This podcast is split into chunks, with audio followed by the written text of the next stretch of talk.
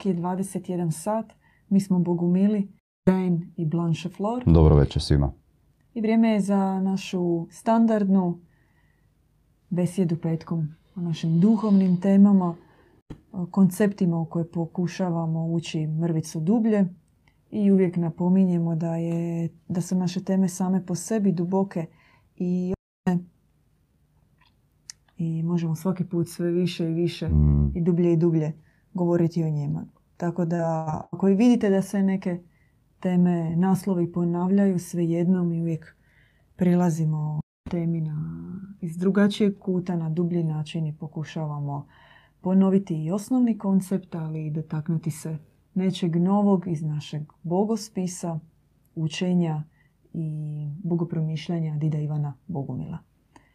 Za početak e, testirajmo zvuk. Vi nam napišite u četu ispod e, videa jel se čuje. Ja ću prvo potapkati pa brat Dejan. Mm. 1, 2, 3, 1, 2, 3. 1, 2, 3, 1, 2, 3. Želimo provjeriti. E, dobro je. Brat Daen ima veliki zadatak večeras, a taj je odgovoriti na osnovno pitanje svih e, egzistencijalista, filozofa, tko je čovjek, koji je smisao njegovog dolaska Mm. ovdje na zemlju, gdje je sve krenulo ukrivo. O, Sve to odjednom ćemo. Da, Mm. Prvo, da, da bi uopće govorili, naslov naše današnje teme je čovjekov pad i uspon, odnosno sam čovjek.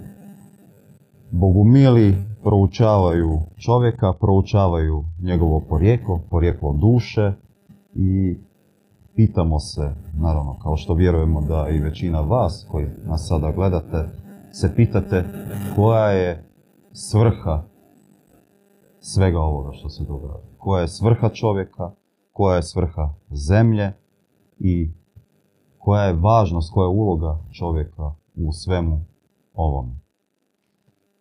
Da bi uopće govorili o čovjekovom padu, znači da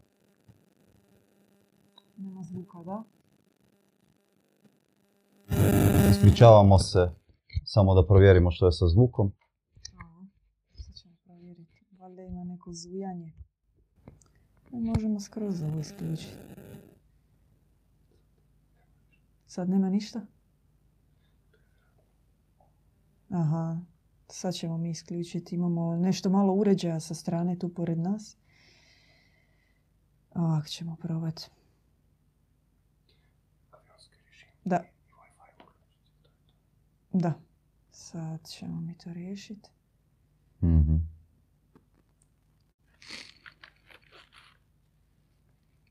Da. Pardon, Raden. Govorili ste prije nego što... Da, ispričavamo se, imali smo malih problema sa zvukom. Nadam se da se sada dobro čujemo. Sve u redu? Hm.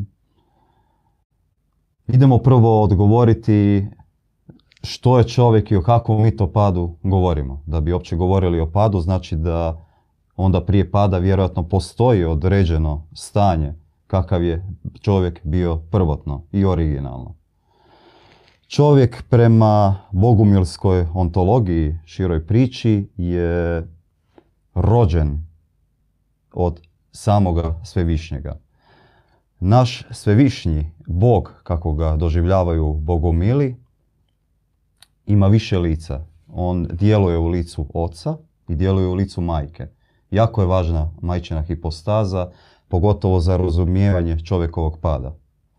Znači, otac, upotrijebit ću sad izraz eh, koji često možemo pronaći u našem bogospisu, a to je punina. Ali punina koja, koju Bog posjeduje, koja je e, prekomjerna punina. On u sebi sadrži prekomjernu puninu ljubavi, dobrote, čistoće, milosrđa, e, vjernosti, takvih prekrasnih principa iz kojih djeluje, iz kojih rađa i on ih ne može zadržati u samome sebi. Možete zamisliti kao da je Bog vječno trudan. On je kontinuirano u procesu rađanja, kao čaša iz koje se preljeva voda. Iz Boga se cijelo vrijeme kontinuirano preljevaju njegovi sastavi. I iz tih sastava, iz tog napora koji Bog čini, postojati većim od samoga sebe, veći od onoga sebe u određenom trenutku koji se dogodio prije, on rađa, on kristalizira sav svoj sastav. Imamo u našoj bogumilskoj ontologiji, bogumilskom učenju, izraz posljednja kap. Znači, naš Otac nebeski izljeva kap, posljednju kap iz svog nadnapora i svoje nadljubavi. U nju utiskuje sav univerzum.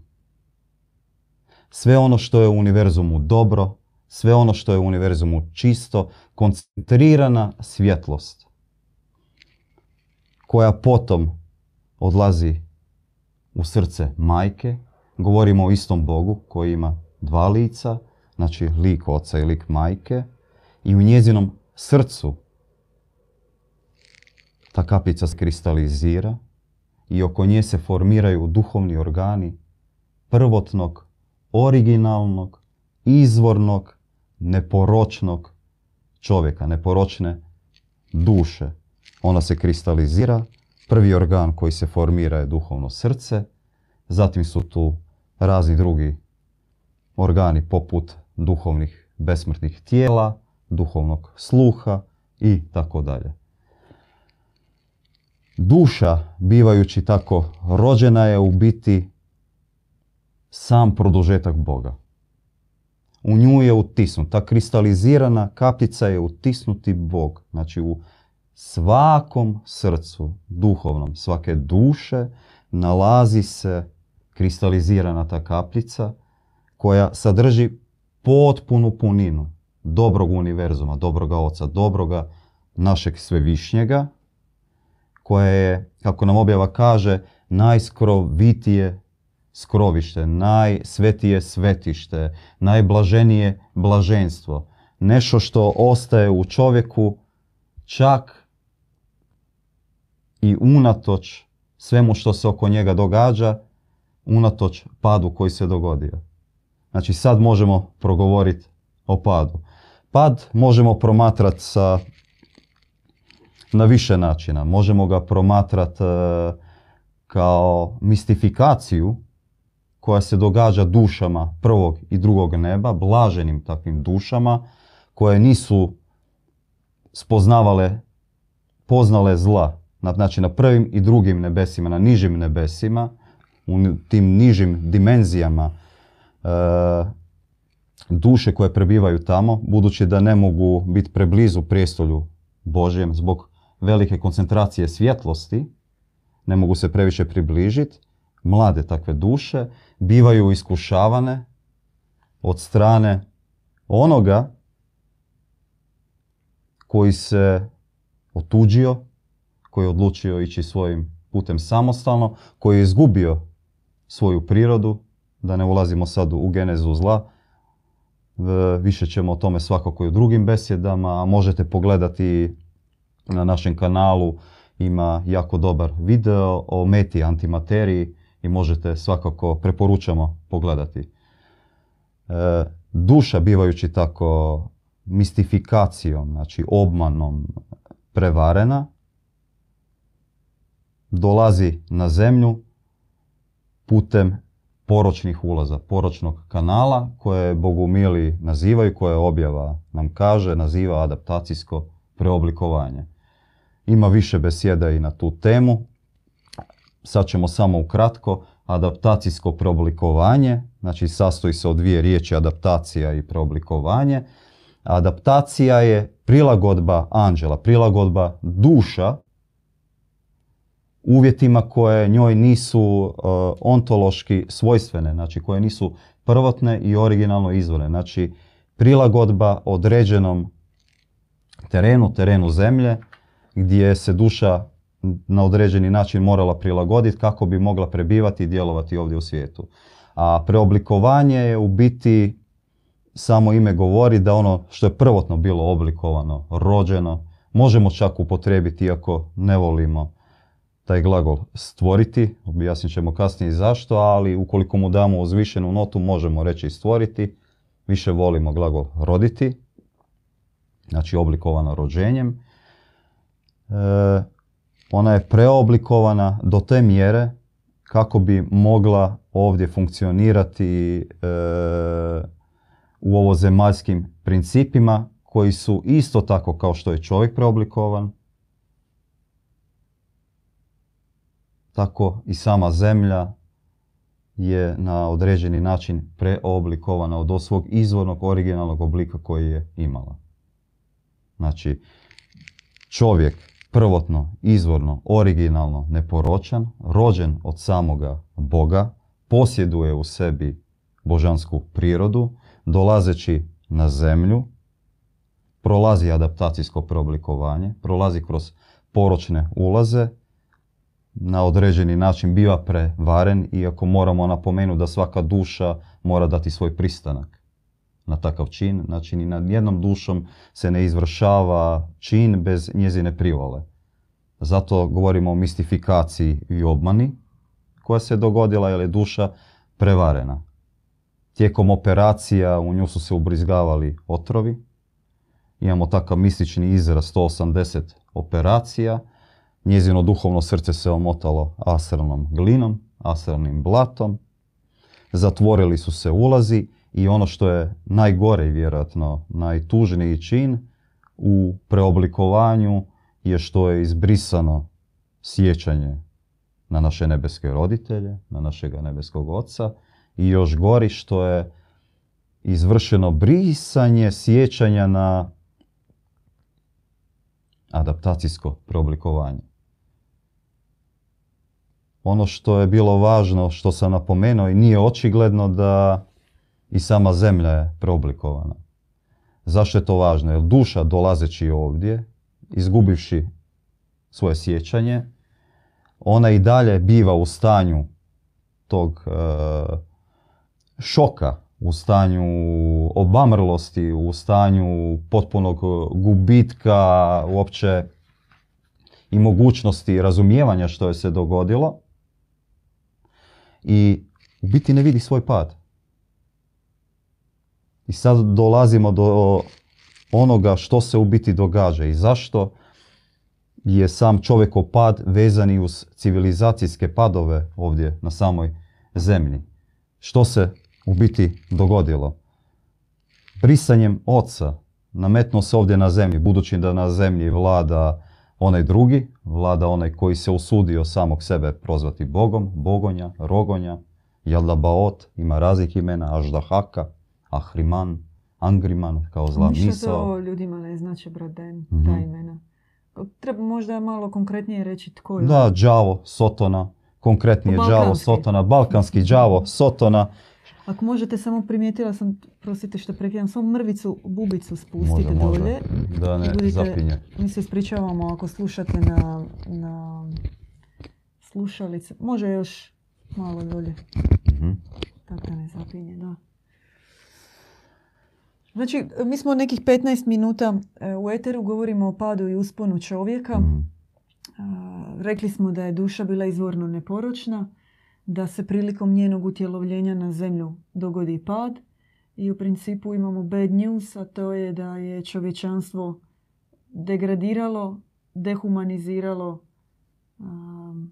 u konačnici debiliziralo se zato što mhm. ako pogledamo saborno sve duše koje su se utjelovile ovdje na zemlji, ajmo reći gotovo sve, su prošle preoblikovanje, hmm. doživio se svojevrstan pad sa prvotnog božanstva rođenog od dobroga Boga na degradiranog čovjeka koji je već zapravo priliko i prije utjelovljenja spoznao zlo, doživio zlo i takav traumatiran, traumatiziran dolazi na zemlju. Hmm. To su bad news. U biti da, bad news uh, i zato ovdje je good news uh, je uspon. Good news je uspon što ništa od toga nije fatalno, ništa od toga nije nešto što čovjek, na, što, na što čovjek ne može djelovati. Znači čovjek može djelovati, čovjek uz pomoć može zaustaviti takav fatalni program. Jer ono što nam i objava kaže i što sami postajemo svjesni da ta adaptacijsko preoblikovanje i čovjekov pad, ukoliko čovjek na njega ne progleda, ukoliko ga ne vidi, on se dalje i nastavlja. A jel može čovjek progledat na to? Pogledajmo samo, ne možemo odvojiti čovjeka od e, religioznika, od e, crkvenjaka, od onih koji su odgovorni da mu pomognu Mm. na tom putu. I ako mi pogledamo stopa a, duhovnog a, mortaliteta na zemlji je izrazito visoka. Jer ako čovjek nije progledao na kakvom se stupnju nalazi on, na kakvom se stupnju nalazi zemlja, u kakvom, kakav je uopće pogled na Boga, to je zapravo stanje duhovne smrti. Apsolutno. I e, religioznici su oni koji su odgovorni za to. Čini mi se da bi možda ipak bilo dobro maknuti tu ljagu sa čovjeka. Jako je teško progledati čovjeku, zar ne? Mm. U tom stanju. Ne može čovjek liječiti sam sebe. Njemu treba liječnik. Da bi se adekvatnije izliječio, trebamo Božji liječnik. Apsolutno. I u, u cijelom tom uh, zapravo procesu velika odgovornost leži na, na onima koji ne otkrivaju pravu istinu, odnosno na onima koji zakrivaju, uh, skrivaju sunce dobroga Boga. Ili možda ja sam preoštra sada. Niste preoštri ovoga. U svakom slučaju jako je velika odgovornost e, baš na rel- religioznim institucijama, na religioznicima, na svećenicima, oni koji su se postavili kao posrednici između Boga i čovjeka. Da, jer ispada da je čovjek ovdje na zemlji osuđenik, Da, prognanik, uh, kažnjenik, uh, u konačnici gulagovac.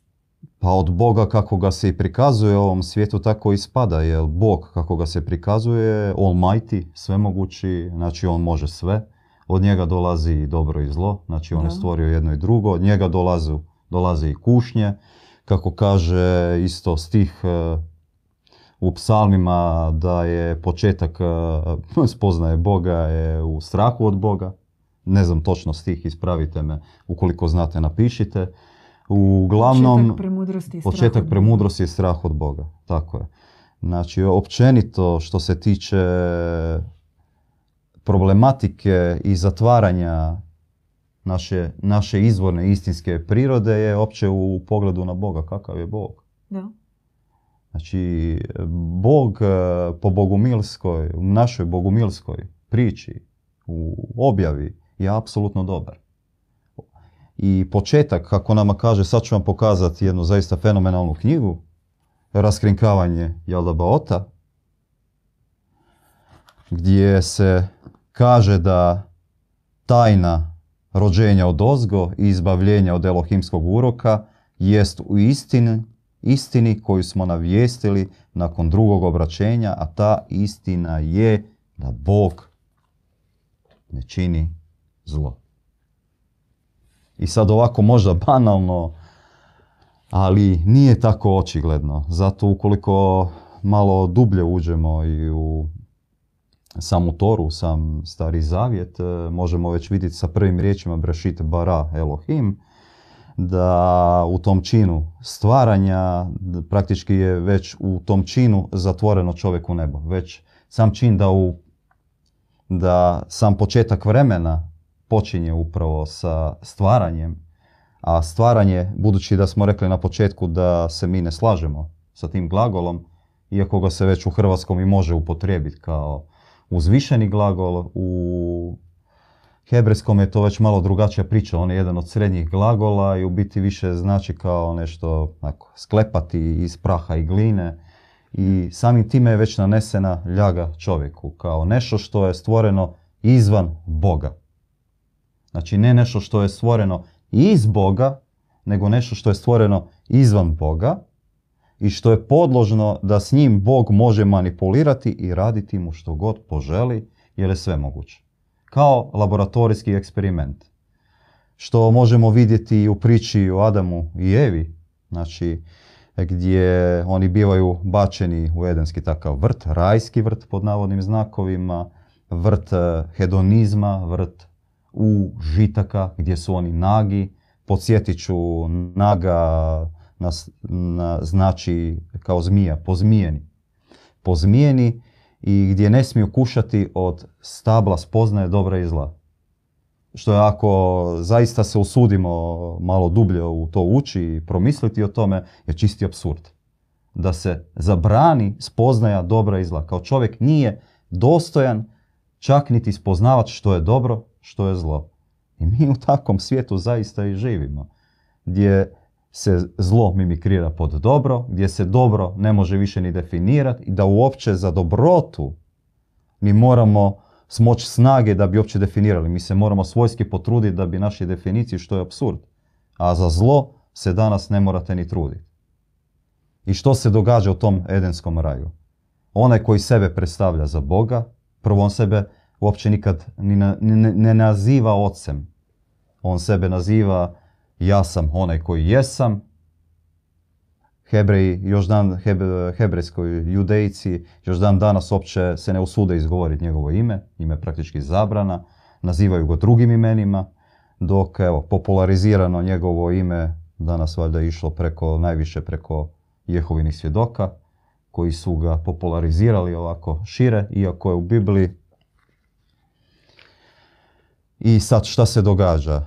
Usude se pojest Adam i Eva, odnosno Eva kao donese jabuku, dođe pomazanik kao pomazanik. Znači u našoj priči onaj zmija je pomazanik, protopomazanik, protohrestos.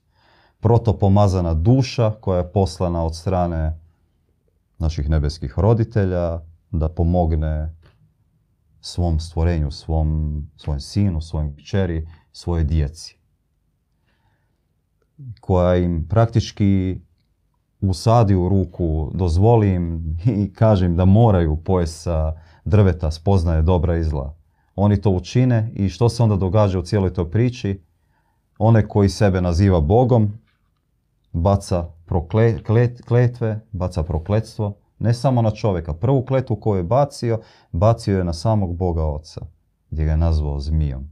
Jer protohrestos, protopomazanik, e, isto kako smo mi produžetak Boga, ontološki, izvorno i originalno, tako i taj prvi protohrestos, protooriginal je bio produžetak samoga Boga Oca, koji je bio poslan. I on baca prvu kletvu, taj navodni Bog, Bogonja, i na Oca kao zmiju. Znači, zmija naziva pomazanika zmijom. I što se promijenilo ukoliko sada gledamo kroz cijelu povijest čovečanstva, što se događa sa čovjekom? Isto takva pomiješana jedna priroda, eksplozivna smjesa dobra i zla, gdje čovjek u jednom trenutku sposoban je iza sebe ostaviti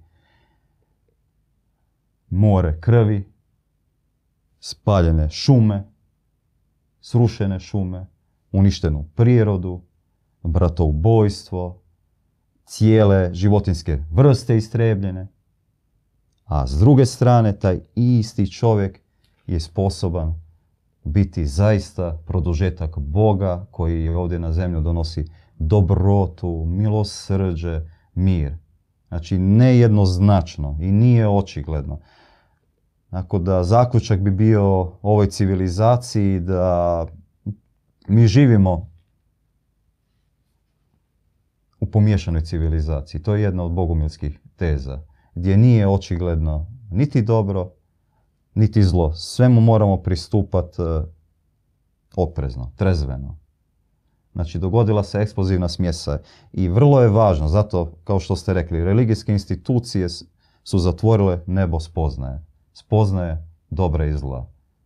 A vrlo je važno da bi se ta eksplozivna smjesa koja je nastala, da bi se ona razdvojila, da bi se dobro odvojila od zla, čovjek mora početi spoznavati što je dobro, to veličati, to ostavljati i to umnažati u svojoj okolini, a ono što je zlo raskrinkavati, ne miriti se sa zlom u ovome svijetu, ne opravdavati ga, ne koristiti taj racionalni kritički um opravdavanja, gdje vi manjim zlom opravdavate veće zlo, što je vidljivo danas u svijetu. Mi živimo zaista u takva vremena gdje to ne daje očigledno, nego se to sa ekrana, televizije, doslovno tim riječima i govori.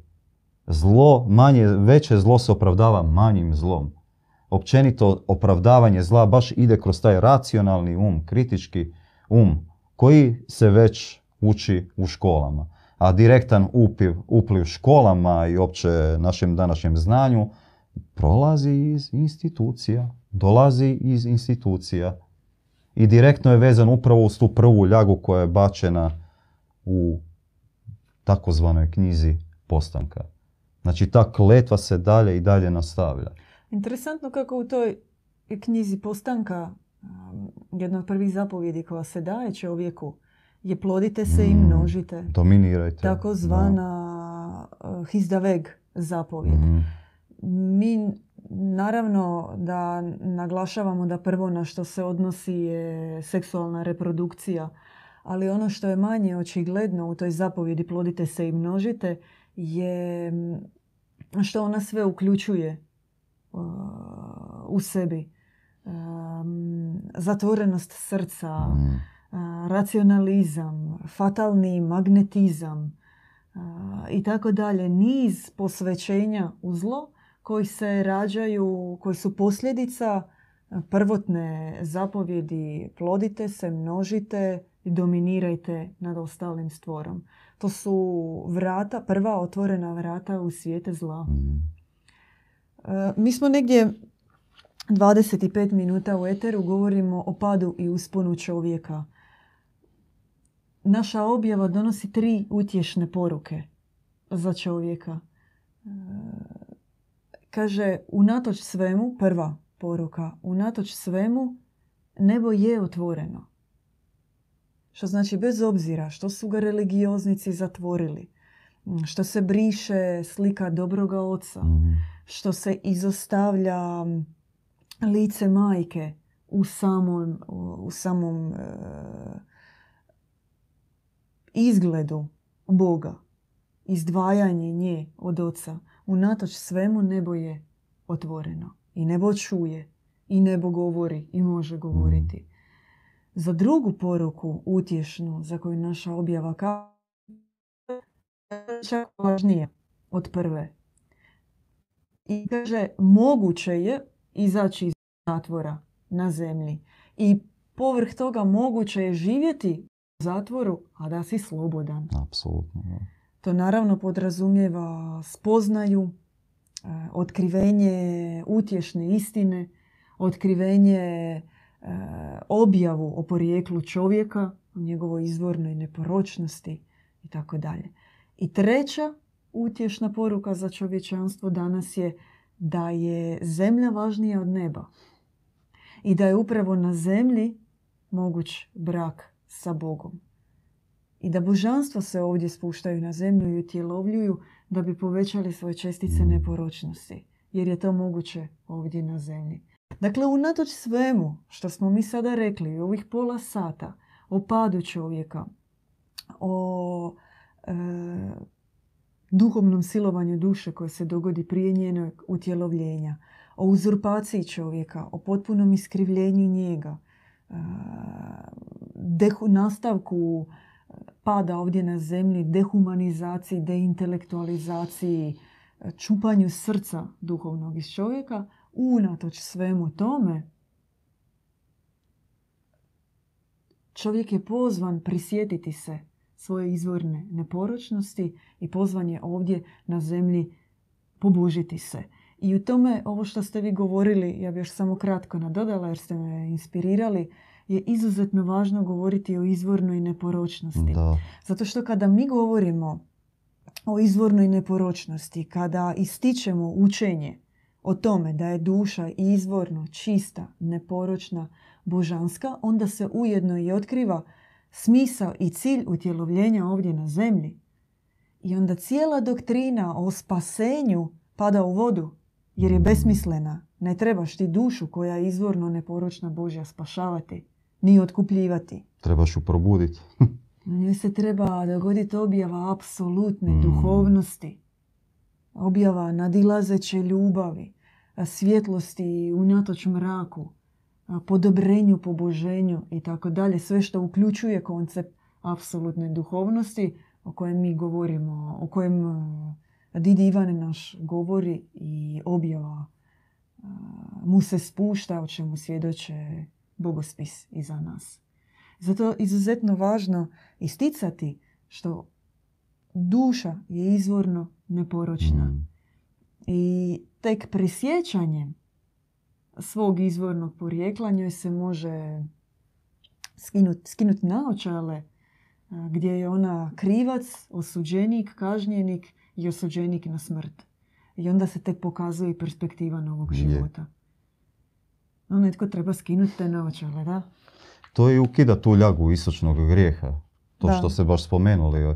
Jer ta ljaga istočnog grijeha i ono što se dogodilo ovdje u, u biti čovjeka se ponizilo do te mjere da on sam sebe smatra ovdje u ovome svijetu robom. Da. On je rob i ništa više osim roba i s njim će se, svako će raditi kako mu se, neću sad izgovoriti u riječ, sami dovršite. E, I ono što ste zanimljivo rekli da je zemlja veća od neba. Možda isto preporučiti knjigu gdje je bila objava baš ta. Znači besmrtni, objava besmrtnih katara, našem didu Ivanu, gdje u biti oni se objavljuju i nama konačno otkrivaju istinsko lice našega oca, našega dobroga oca i gdje u biti vraćaju dobrotu kao najveći ideal koji smo mi izgubili.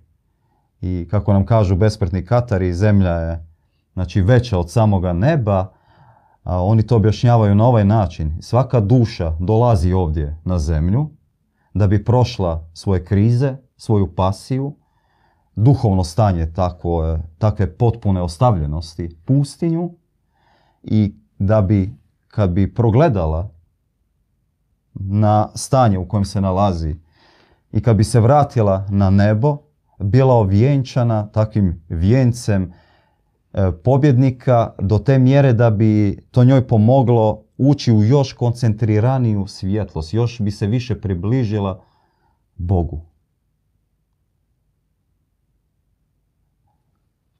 Znači, sve je danas zemlja, pomiješana, unatoč svemu kakav je danas čovjek, još uvijek se nije izgubila ona nit kako je zemlja prvotno imala, što ono prije, za vrijeme svjetih civilizacija, bilo takvo mjesto gdje bi se duša odvajala od Boga, odvajala od njegove ljubavi, kako bi u sebi isto isprovocirala e, reakciju takve čežnje, takve žudnje, takve želje da bi se htjela još više surastopiti kad bi se vraćala nazad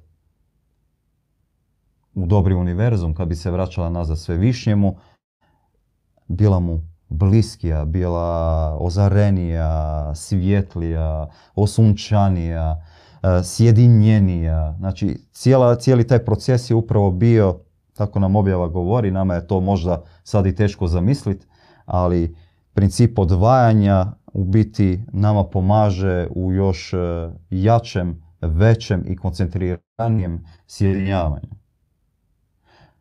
I dan danas se još uvijek nije ukinula nije ukinuta takva ponuda čovjeku. Čovjeku koji je dostojan, čovjek koji ima božansku prirodu u sebi i koju ju može otkriti.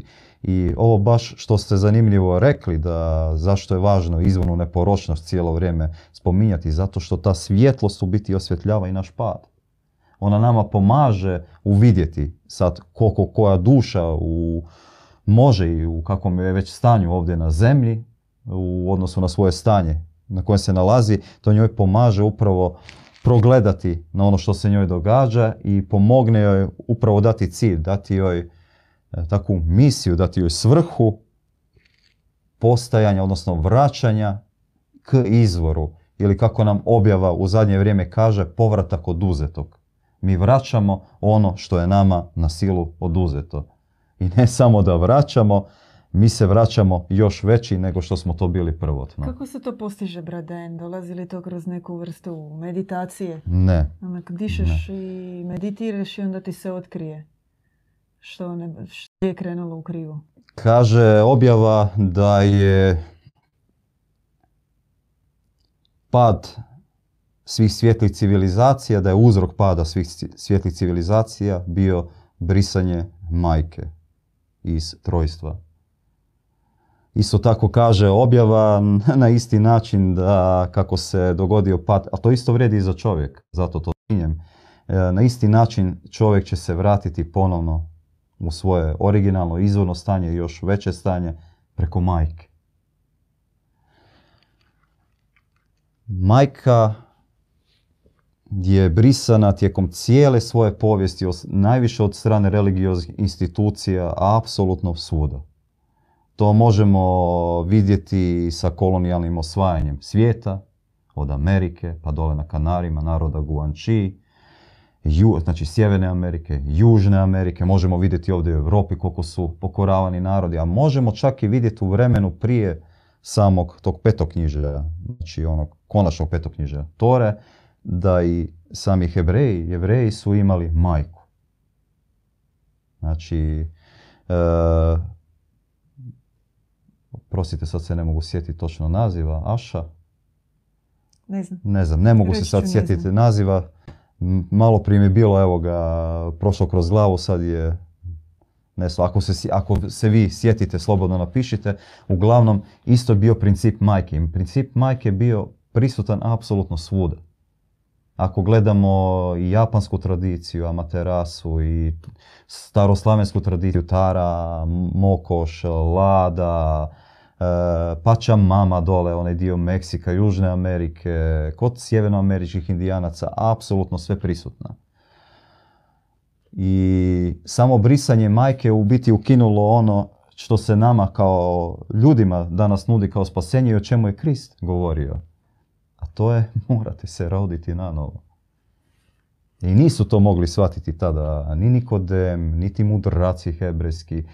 E, dan danas se to rođenje profanira kroz e, prskanje vodicom ili uranjanje u vodu, kao sad si rođen, duh sveti se spustio na, tebe. E, posvetom majci rađa se svakodnevno, to kroz trud, kroz napor, u zajednici, jer ono što je nama majka otkrila kao svoje lono, svoje krijelo i što nam je dala, to je bratstvo, odnosno sestrinstvo, gdje će oni koji posvećeni njoj zajednički kroz trud, takav napor, kroz služenje i primanjem njezinih e, sasa, primanjem djevičanstva. Djevičanstvo kao ključ, osnovni ključ, e, uopće kako se približiti majci. Jer izvor djevičanstva dolazi od iz njezinog neporočnog lona. Znači od same Morate boginje reći što je majke. Lono, lono uh, okrilje, bogomajčinsko krilo, tako okrilje koje je u pravilu zajednica koja je njoj posvećena. Ovdje fizički možemo to promatrati. Zajednica koja je njoj posvećena i spušta se preko pomazane duše. Takvih pomazanih duša Hrestosa, Krist, Hrestos, pomazana duša na starogrčkom, su duše koje su od uvijek dolazile ovdje na zemlju. To je jako važna tema. Prvo da se rađa od majke, samo nas ona može spasiti, ona nas rađa, ona nas rađa u dobrim zajednicama, zbližava nas, sjedinjuje nas kroz posvetu vjernosti njoj, kroz e, određenu vrstu askeze, ali takva askeza koja je put zajedništva, a ne onaj celibat koji se događa u monaškim zajednicama, nego askeza je put odricanja od samoga sebe, od, od, od ega, od narcisojnih želja, od užitaka i posveta u blaženstva koja se danas daju. Ista blaženstva o kojima je Krist govorio.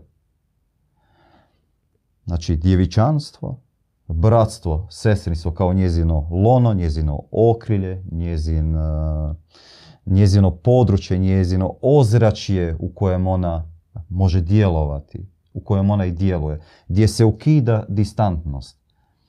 Moram napomenuti sada ovdje da to nije isključivo sad određena grupica ljudi i sad se mi idemo negdje izolirati, takav eskapizam izvršiti. Mi imamo majku, ne, majka pokušava doći do sve svoje djece i apsolutno sve ovdje na zemlji doživljava i prima kao svoju djecu. Djecu koju želi vratiti e, u okrilje dobroga, u ozračje dobroga univerzuma.